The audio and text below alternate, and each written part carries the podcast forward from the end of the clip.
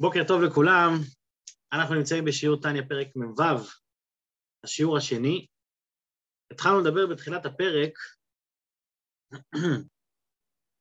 על uh, איך לעורר אהבה לקדוש ברוך הוא, אהבה להשם, לאלוקים, על ידי התבוננות במושג שנקרא כמים הפנים לפנים, כן לב האדם אל האדם. וכמו שהסביר את זה אדמו"ר הזה, כן, שכשאתה רואה בן אדם שמראה לך גילוי של אהבה, אז זה גורם לך לאהוב אותו בחזרה. זאת אומרת, זה, זה בטבע של בני אדם ככה. אז אם זה ככה בטבע של בני אדם באופן רגיל, אז על אחת כמה וכמה שמדובר על בני אדם שיש יחס של ריחוק ביניהם, ריחוק הערך, שאחד הוא נעלה מאוד והשני הוא נמוך מאוד, אז כשהנעלה מאוד מגיע לנמוך מאוד ומגלה לו את האהבה שלו אליו, אז ברור שהוא ירגיש בחזרה את האהבה. ולכן אדמו"ר הזה כן התחיל עם משל, שהמשל הזה בעצם הוא, הנמשל, את הנמשל אנחנו נצטרך הרבה זמן להבין, אבל מהו המשל? שהמלך הוא מלך גדול מאוד, נעלה מאוד, והוא מחליט לעזוב את ארמון מלכותו ואת הכיסא כבודו, והוא הולך לרחוב, לא רק לרחוב, למקום שבו נמצאים הקבצנים והאנשים, מה שנקרא הנמוכים, אנשים כאלה שמחטטים בהשפעה, והוא לוקח אותו, מרים אותו משם ומכניס אותו לחדרים הכי פנימיים שלו בארמון, מקום שהשרים אפילו לא נמצאים. והוא מגלה לו אהבה שם בחיבוק ונישוק, כמו שהוא אומר. אז, אז, אז נתאר לעצמנו איך ירגיש אותו בן אדם נמוך, הוא ברור שהוא ירגיש, הוא ירגיש אהבה כלפי המלך. כשאתה מקבל כזה אהבה, איך לא תחזיר אהבה? איך לא ת, תתנמס? איך הוא אמר? המס ימס לבבו. וכעת אנחנו מגיעים בעצם להבין את הנמשל. בשביל להבין מהו הנמשל, אנחנו צריכים להבין ולהתבונן שוב, ההתבוננות הזאת היא לא התבוננות מעמיקה, אלא שימת לב, כמו שהאדמו"ר הזה כן אומר, ישים אל ליבו. כשאנחנו נתבונן בעד כמה הקדוש ברוך הוא גדול. אני מזכיר שוב מה שדיברנו לפני כמה פרקים, שאותם סוגי התבוננות הם מלווים אותנו לכל אורך התניא. ממלא כל עלמין, סובב כל עלמין, כולה קמא כלא חשיב. ההתבוננות היא אותה התבוננות, השאלה היא מה אנחנו מנסים להשיג באמצעות אותם כלים. כשיש לי מברג, אני, אני משתמש איתו פעם אחת להבריג בורג, פעם אחת אני משתמש איתו להוציא בורג, וכל פעם אני אשתמש לפי הצרכים שלי.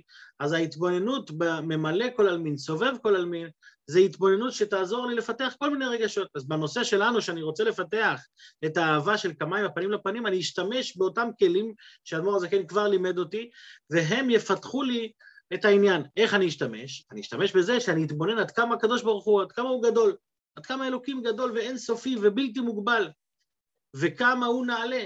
וכאן אדמו"ר הזה, כן, הפרק שלנו ירחיב יותר בעניין הזה, וככל שאני ארחיב לי כמה הוא נעלה, אני אחר כך אתבונן עד כמה אני נמוך, ואז אני אבין עד כמה הקדוש ברוך הוא עושה לי טוב וחסד ומראה לי את האהבה שלו ברמה היומיומית, שהוא עוזב את הכל בשביל להתעסק איתי. ואני מכיר את עצמי שאני, שאני לא כזה, לא כזה הכי מחודד, מה שנקרא. אז בואו נשתף מסך ונצא לדרך בשיעור של היום. רגע, הנה. עכשיו אנחנו באים בעצם להבין את הנמשל. והנה, ככל הדברים האלה, וככל החיזיון הזה, ככל שבן אדם יצייר במוחו את, ה, את הסיטואציה הזאת של המלך והעני, וגדול יותר מאוד בכפלי כפליים לאין קץ, אפילו יותר מזה, לאין קץ עשה לנו אלוקינו. זאת אומרת, כשמתבוננים ביחס בין יהודי לאלוקים, אז היחס הוא הרבה יותר גדול מאשר מלך גדול שהולך ל, ל, ל, להביא בן אדם נבזה ושפי אנשים. למה? אז הוא מתחיל לפרט. דבר ראשון, נלך על השלב הראשון. מה, מה הגדולה של הקדוש ברוך הוא? כי לגדולתו אין חקר. ואי הוא והוא, הקדוש ברוך הוא, אי הוא ממלא כל עלמין וסובב כל עלמין. עכשיו, מה זה ממלא כל עלמין וסובב כל עלמין? ממלא כל עלמין וסובב כל עלמין זה אומר שהקדוש ברוך הוא ממלא את כל העולמות, הוא נמצא כאן בכל פרט ופרט, משגיח בהשגחה פרטית על כל נברא ונברא, ולא רק זה, הוא גם סובב כל עלמין, זאת אומרת, הוא מקיף את כל המציאות, הוא גם מהווה אותה כל רגע מאין ליש, זאת אומרת, לא רק שהוא נמצא בתוך המציאות, אלא הוא המציאות עצמה שמהווה אותה. אז בשביל, בשביל להעריך יותר את הדבר הזה, להעריך עם עין, אז מור כן מתחיל לפרט, אתה יודע מה? מה זה אומר שהוא ממלא את כל העולמות? מה זה כל העולמות? או ממלא כל עלמין, בואו בוא נספור רגע, ננסה לספור רגע כמה עולמות יש. כמה, כמה, כשאני אומר שהקדוש ברוך הוא ממלא את כל העולמות, מה זה אומר כל העולמות? אז הוא מתחיל לפרט. ונודע מזוהר הקדוש והאריזל, ריבוי ההיכלות והעולמות עד אין מספר. מה אומר האריזל? שכמה עולמות יש בלי גבול של עולמות. זאת אומרת, הדרגה הנמוכה באלוקות, שהיא דרגת ממלא כל עלמין, שהקדוש ברוך הוא יורד להתלבש בעולמות, היא עצמה דרגה בלתי מוגבלת, בגלל שאין סוף לעולמות, העולמות הם בלי מספר. ולא רק שהעולמות הם בלי מספר, אלא כל עולם ועולם הוא מורכב מפרטים אינסופיים. העולמות עד אין מספר, ובכל עולם ועולם, ובכל עולם והיכל, ריבו רבבות מלאכים לאין קץ ותכלית.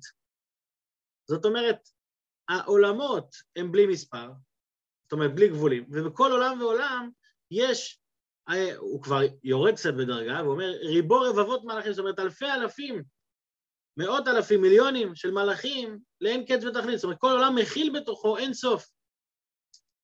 עכשיו כדי, כדי להפוך את זה ליותר, אה, ליותר רשמי, את הפירוש הזה, זה פירוש שהאריזל אומר, שיש אין סוף עולמות והעולמות מורכבים והעולמות מכילים בתוכם אין סוף מלאכים.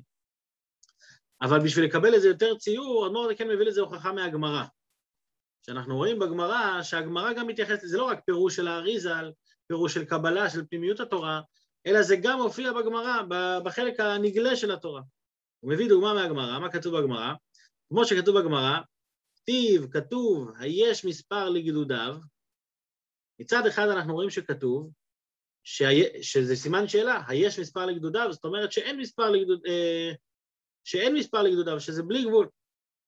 ומצד שני כתיב וכתוב, אלף אלפים ישמשוני וריבו רבבן קדמו וכולי.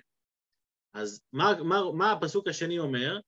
שיש כמה מלאכים משמשים את הקדוש ברוך הוא, אלף אלפים וריבו רבבות. אז מה ההבדל בין המשפט הראשון למשפט השני? שהמשפט הראשון זה אין סוף, היש מספר לגדודיו. זאת אומרת שאין מספר, זה בלי גבול. מצד שני, אלף אלפים זה כבר מספר. כשאתה אומר יש לו מאות אלפים, אז ברור לי שזה לא בלי גבול, זה, זה מאות אלפים, זה כמות. אז תחליט, או שאין מספר, שזה בלי גבול, או שזה אלף אלפים, שזה מספר גבולי. עונה הגמרא, זו שאלה שהגמרא שואלת. ומשני, הגמרא עונה, מתרצת, זו מילה בארמית שהמשמעות שלה זה ועונים. הגמרא עונה, אלף, אלפים וכולי, מספר גדוד אחד. זאת אומרת, מה זה המספר הזה של המאות אלפים? זה מספר של גדוד אחד. אבל לגדודיו אין מספר. מה הגמרא מתרצת? שזה לא סתירה. אין לו, אין גבול למה, לגדודים, לעולמות. אבל כל עולם ועולם הוא כן מורכב מ, אה, ממלאכים מוגבלים שנמצאים בתוכו. אבל עדיין, מה אנחנו מבינים מזה? אנחנו מבינים מזה שהאין סוף של הקדוש ברוך הוא איך שהוא מתבטא בדרגת ממלא כל עלמין וסובב כל עלמין, השייכות לעולמות, מה זה שייכות לעולמות? שייכות לאין סוף עולמות. זה גם דרגה שהיא לא מוגבלת. לפעמים אנחנו חושבים שממלא כל עלמין זה דרגה נמוכה, זה דרגה מוגבלת, זה דרגה... לפעמים, כמו שאומרים לפעמים שיש אור אינסוף של הקדוש ברוך הוא לפני הצמצום ויש אור אינסוף אחרי הצמצום. אז לפעמים חושבים, אור אינסוף שאחרי הצמצום זה אור מוגבל. התשובה היא, מה פתאום? זה אור אינסוף. זה, זה עדיין אינסוף.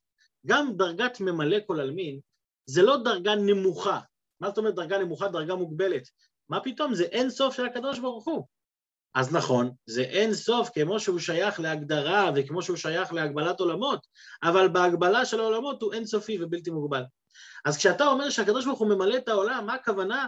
שמאיר פה אור של הקדוש ברוך הוא שהוא אור אין סוף, אור אין, אין סופי.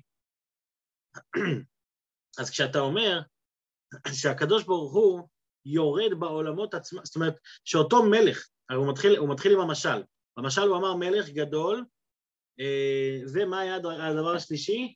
ורב. אז דבר ראשון הוא מלך, מה זה מלך? ממלא כל עלמין. דבר ראשון הוא מולך על מה? על האין סוף העולמות האלה. אחר כך אתה אומר שהוא גדול, שהוא, שהוא סובב כל עלמין, שהעולמות לא תופסים אצלו מקום. אבל אחר כך הדרגה השלישית זה מלך גדול ורב. מה הדרגה השלישית? שכולה קמא כלא חשיב, כמו שאמרנו כמה פעמים, שאין שום חשיבות לעולמות. בואו נראה איך שהוא אומר את זה במילים שלו, אדמו"ר הזקן. וכולם, כל האין סוף עולמות האלה, כולם קמי כלא ממש חשיבי, אין להם שום חשיבות. ובטלים במציאות ממש, וכאן אדמו"ר הזקן מחזיר אותנו למה שכבר דיברנו בפרק כ', שאין להם שום מציאות. מה המשל לזה? כמו כביטול דיבור אחד ממש, לגבי מהות הנפש המדברת ועצמותה.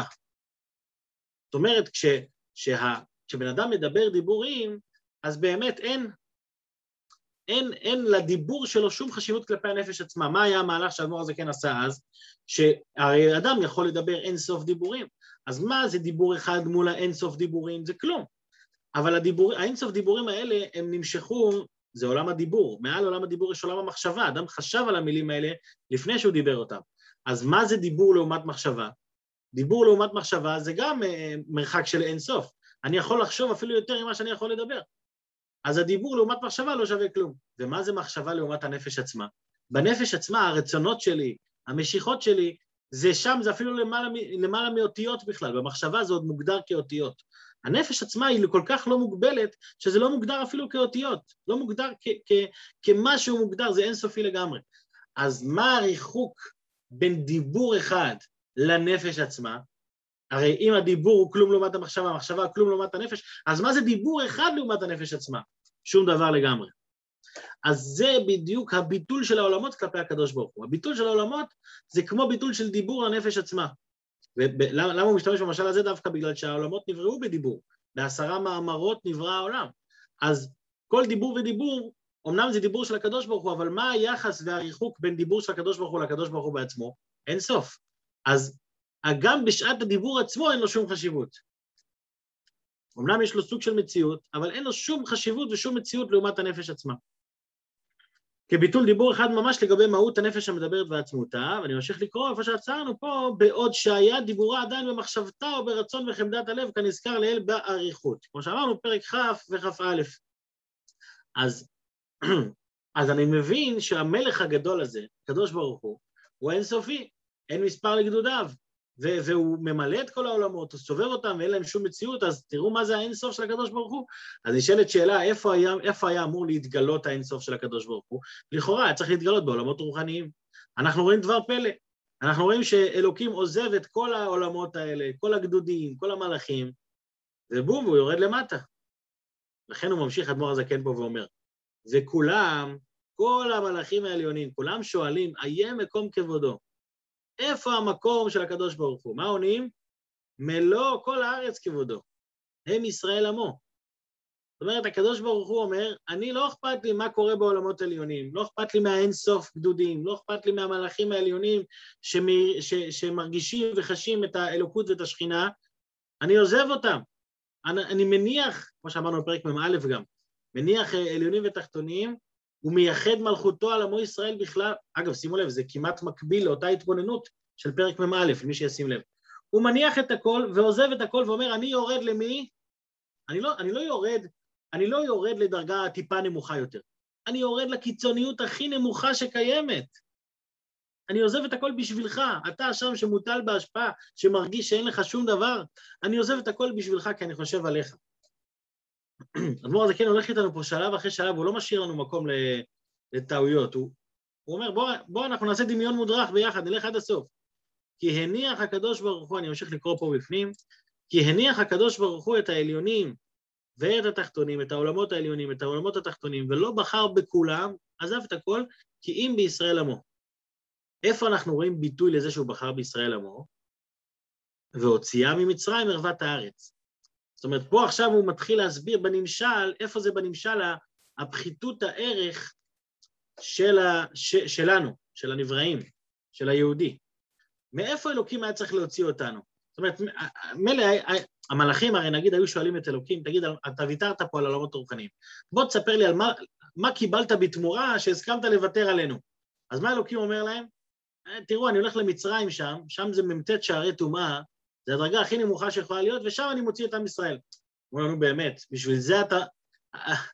אתה מוכן לוותר על כל העולמות הרוחניים בשביל דבר כזה נמוך? אז כשמתבוננים בזה, מבינים שמה שהקדוש ברוך הוא אוהב אותנו באמת. הוא מראה את האהבה שלו אלינו, איפה, איפה רואים את זה? בעיקר ביציאת מצרים. יציאת מצרים, אלוקים יורד לערוות הארץ. בואו נקרא רגע את זה בפנים. והוציאה ממצרים ערוות הארץ, מקום הזוהמה והטומאה. עכשיו, הוא לא שלח שליחים לעשות את זה, לא על ידי מלאך ולא על ידי כולי, כמו שאמרנו בליל הסדר, אלא הקדוש ברוך הוא בכבודו ובעצמו, אני ולא השליח. הוא בכבודו ובעצמו ירד לשם, כמו שכתוב, וארד להצילו וגומר. זאת אומרת, אני בעצמי יורד. למה אני עושה את זה? למה אני הולך עד למצרים? כי אני אוהב אתכם. אהבתי אתכם, אמר השם, ואני רוצה להביא אתכם אליי לתוך הארמון שלי. כשהוא נותן לנו את התורה, הרי הוא וחוכמתו אחד. אז הוא מכניס אותנו להיכלות הכי פנימיים. אז כמו שהוא ממשיך ואומר פה, וארד להצילו וגומר, כדי לקרבם אליו, בקירוב וייחוד אמיתי, בהתקשרות הנפש ממש. זה חיבור כל כך פנימי שאני רוצה, כמו, כמו במשל שהמלך מכניס את האני לחדר לפנים מחדר, שהוא לא מכניס את השרים לשם. השרים בנמשל זה המלאכים. הוא לא מכניס את השרים, רק אתם היהודי, רק אתה, שאתה לומד תורה, מקיים מצווה, אתה נמצא איתי בפנים. ולכן גם, גם המשל מתאים לנמשל גם בפרט הזה. בפרט הזה שהוא מראה לו את האהבה בגילוי על ידי חיבוק ונישוק. אז מה זה בנמשל? בקירוב וייחוד אמיתי בהתקשרות הנפש ממש, בבחינת נשיקין פה לפה. איך, איך יש לך את הנשיקה, כמו שדיברנו בשיעור הקודם, הנשיקה החסידית. מה זה הנשיקה של הקדוש ברוך הוא? כשאתה מדבר דברי תורה. לדבר דבר השם זו הלכה. כשאתה מדבר בדברי תורה, בדברי הלכה, אתה, אתה מתנשק עם הקדוש ברוך הוא באותו רגע. מתנשק ברמה הרוחנית כמובן, כמו שאמרנו, שהנשיקה היא ביטוי אהבה כל כך גדול. אז אלוקים נותן לך בעצם את, ה, את, ה, את הדבר השם שלו, הוא נותן לך כדי שהוא יוכל להידבק איתך ברמה הכי פנימית שיכולה להיות. אז זה, הנשיקה זה האקט החיצוני, אבל מה הפנימיות? הפנימיות זה הידבקות רוחה ברוחה. הדבקות של הרוח של הקדוש ברוך הוא ברוח של האדם, זאת אומרת של הפנימיות בפנימיות. כמו שאמרנו גם אתמול, שנשיקה היא ביטוי חיצוני לאהבה פנימית. אז גם בתורה ומצוות יש את הביטוי החיצוני ויש את האהבה הפנימית. הביטוי החיצוני זה דבר השם, זו הלכה. זאת אומרת שבן אדם לומד מה הוא צריך לקיים, והוא מקיים את מה שהוא צריך. אבל זה ביטוי לאהבה הפנימית, ומהי אותה אהבה פנימית? והידבקות רוחה ברוחה, האהבה הפנימית הזאת היא השגת התורה וידיעת רצונו וחוכמתו לכל אחד ממש. שכשאתה לומד, לא רק בשביל מה אני מקיים, אלא אתה לומד כדי להתחבר. בדיוק דיברתי על זה השבוע עם אה, כמה חבר'ה. כש, כשאני לומד תורה, מה המטרה שאני לומד תורה? אתה שואל הבן אדם, למה אתה לומד תורה? אז אחד אומר לך, אתה יודע למה אני לומד? כי התורה מפתחת את השכל. זה עושה אותי חכם יותר. טוב, כל הכבוד. שכוייך, כמו שאומרים, שכוייך. ואחד אומר, למה אתה לומד תורה? כדי לדעת איך, איך להתנהג. בסדר, זה, זה גם טוב. ועוד אחד שואל למה אתה לומד תורה? לא יודע, כי, כדי להיות uh, גדול הדור, אני יודע, כל, כל מיני סיבות יכולות להיות בלימוד תורה. אבל אתה שואל חסיד, למה אתה לומד תורה? מה זאת אומרת? אני, אני נדבק עם הקדוש ברוך הוא. אני לא מחפש, אני לא מחפש מה יצא לי מזה. זה עצמו המטרה. לא שאני אהיה חכם, שאני... הרבה פעמים שואלים, מה בן אדם עושה בישיבה כל כך הרבה שנים? יאללה, תל, תלמד מה שצריך לדעת ותתקדם הלאה. בישיבה לומדים דברים שלא קשורים לחיים דווקא, לפרקטיקה. זאת אומרת, זה בזבוז זמן. למה, למה לומדים תורה, אה, כאילו, מה, מה, מה מעלה בלימוד תורה כשזה לא פרקטי? אומרים לך, מה זאת אומרת? כל דקה ודקה כשלימוד תורה זה התדבקות רוחה ברוחה. זה החיבור הפנימי, זה אהבה פנימית לאלוקים. זה החיים עצמם. זה לא שאני לומד בשביל משהו, אלא זה החיים עצמם. אז כשאתה שואל חסיד למה אתה לומד תורה, אני רוצה כל רגע להיות מחובר. כמו שבן אדם אוהב מישהו, הוא לא מחפש עכשיו מה, אה, מה, מה יצא לו מהקשר הזה, אלא הוא מחפש כמה שיותר לחוות את הקשר. ללמוד תורה בשביל לקיים הלכה, זה לקיים את הקשר. אבל ללמוד תורה בהשגת התורה ולהתחבר לרצונו וחוכמתו, זה הקשר עצמו. זה הקדוש ברוך הוא בעצמו. בדבר הזה רכבנו גם בפרק כ"ג וגם בפרק ה' למי שזוכר. אז זה הבחינה של ה... אמרנו במשל שהמלך מקרב את העני. ובחיבוק ונישוק. אז מה זה הנישוק? הנשיקה זה החיבור הפנימי בלימוד התורה, שזה עצמו מחולק לשני חלקים, הדיבור החיצוני והאהבה הפנימית. אבל יש גם חיבוק. מה זה חיבוק? וגם מבחינת חיבוק, מה זה חיבוק? הוא קיום המצוות מעשיות. חיבוק זה פחות מנשיקה. חיבוק מצד אחד, החיבוק מקיף, מי שמחבק מקיף את המחובק. אז כן זה חיבור, אבל זה לא חיבור פנימי כמו שיש חיבור בנשיקה, זה לא הידבקות רוחה ברוחה, זה חיבור חיצוני. אז מה זה החיבור החיצוני הזה בקשר בין אדם לאלוקים? זה קיום המצוות, שזה גם נקודה שהסברנו בפרק כ"ג, למי שזוכר, שמצוות הם רצונו של הקדוש ברוך הוא, הם נקראים איברים של המלך. זאת אומרת שהחיבור הוא פנימי, אבל זה חיבור חיצוני, זה לא, זה לא, אני והדבר לא נהיים אחד. כשאני מניח תפילין, סיימתי להניח תפילין, התפילין עכשיו שוכבות בארון. אני והתפילין זה שתי דברים נפרדים. אבל כשאני לומד תורה, אני והתורה הם אחד. לכן הקיום מצוות נמשל לחיבוק. למה הוא נמשל לחיבוק? כי אין פה חיבור פנימי. אין פה, יש חיבור פנימי, אבל אין את ה... אין את ה... הדבקות היא לא מוחלטת. אז עוד פעם, וגם מבחינת חיבוק, הוא קיום מצוות מעשיות ברמ"ח איברים, ב-248 איברים, כמו שאמרנו, דרמ"ח פיקודין, ש-248 מצוות הן רמ"ח איברים דמלכה כנזכר לאל. איפה נזכר לאל? בפרק כ"ג. ודרך כלל, המצוות, כן, דרך כלל, באופן כללי, נחלקים לשלוש בחינות. יש להם שלוש בחינות למצוות, ימין, שמאל, שמאל ואמצע. זאת אומרת, יש מצוות שהן יותר שייכים לקו הימין, שזה מצוות של עשייה, של אהבה, מצוות עשה. יש מצוות שהן שייכות לקו השמאל, שהן מצוות לא תעשה, שהן מה שדיברנו על יראת השם, ויש אמצע שהן חסד, דין ורחמים. מה, מה זה בדיוק המצוות שייכות לחסד, דין ורחמים? זה הקו האמצעי שבעצם גורם לאדם לחבר את שני החלקים האלה. לחבר את הימין ואת השמאל, לחבר את האהבה ואת היראה, כמו שהסברנו את מידת התפארת וגם מידת הרחמים שהסברנו בפרק הקודם, פרק מ"ה. וכמו שהוא משווה את זה, תריין, תריין דרועין וגופה, שימין ושמאל זה שתי הידיים, שתי הזרועות, והחס, והרחמים זה הגוף עצמו וכולי. למה הוא, למה הוא מזכיר פה שהן נחלקות לשלושה חלקים? בגלל שבחיבוק, בחיבוק, מה, מה בעצם מגיע בחיבוק? בחיבוק האדם מחבק, איך, איך אומרים, חיבוק דוב. מה זה חיבוק דוב? הוא מחבק את כל מי שמולך, גם מצד, מצד ימין, גם מצד שמאל, וגם הגוף מחובר. אז הוא אומר, המצוות הן בדיוק המעטפת הזאת. המצוות הן מצד ימין, מצד שמאל, ויש את הגוף עצמו גם באמצע. אז, אז אה, אז עד כאן אנחנו עדיין עצרנו באמצע המשל, אבל מה בעצם אדמו"ר הזה כן אומר לנו כאן? אומר לנו, קודם כל הבנו את ה, עד כמה הוא מלך גדול, והבנו עד כמה אנחנו היינו בערוות הארץ, עד כמה אנחנו נמוכים.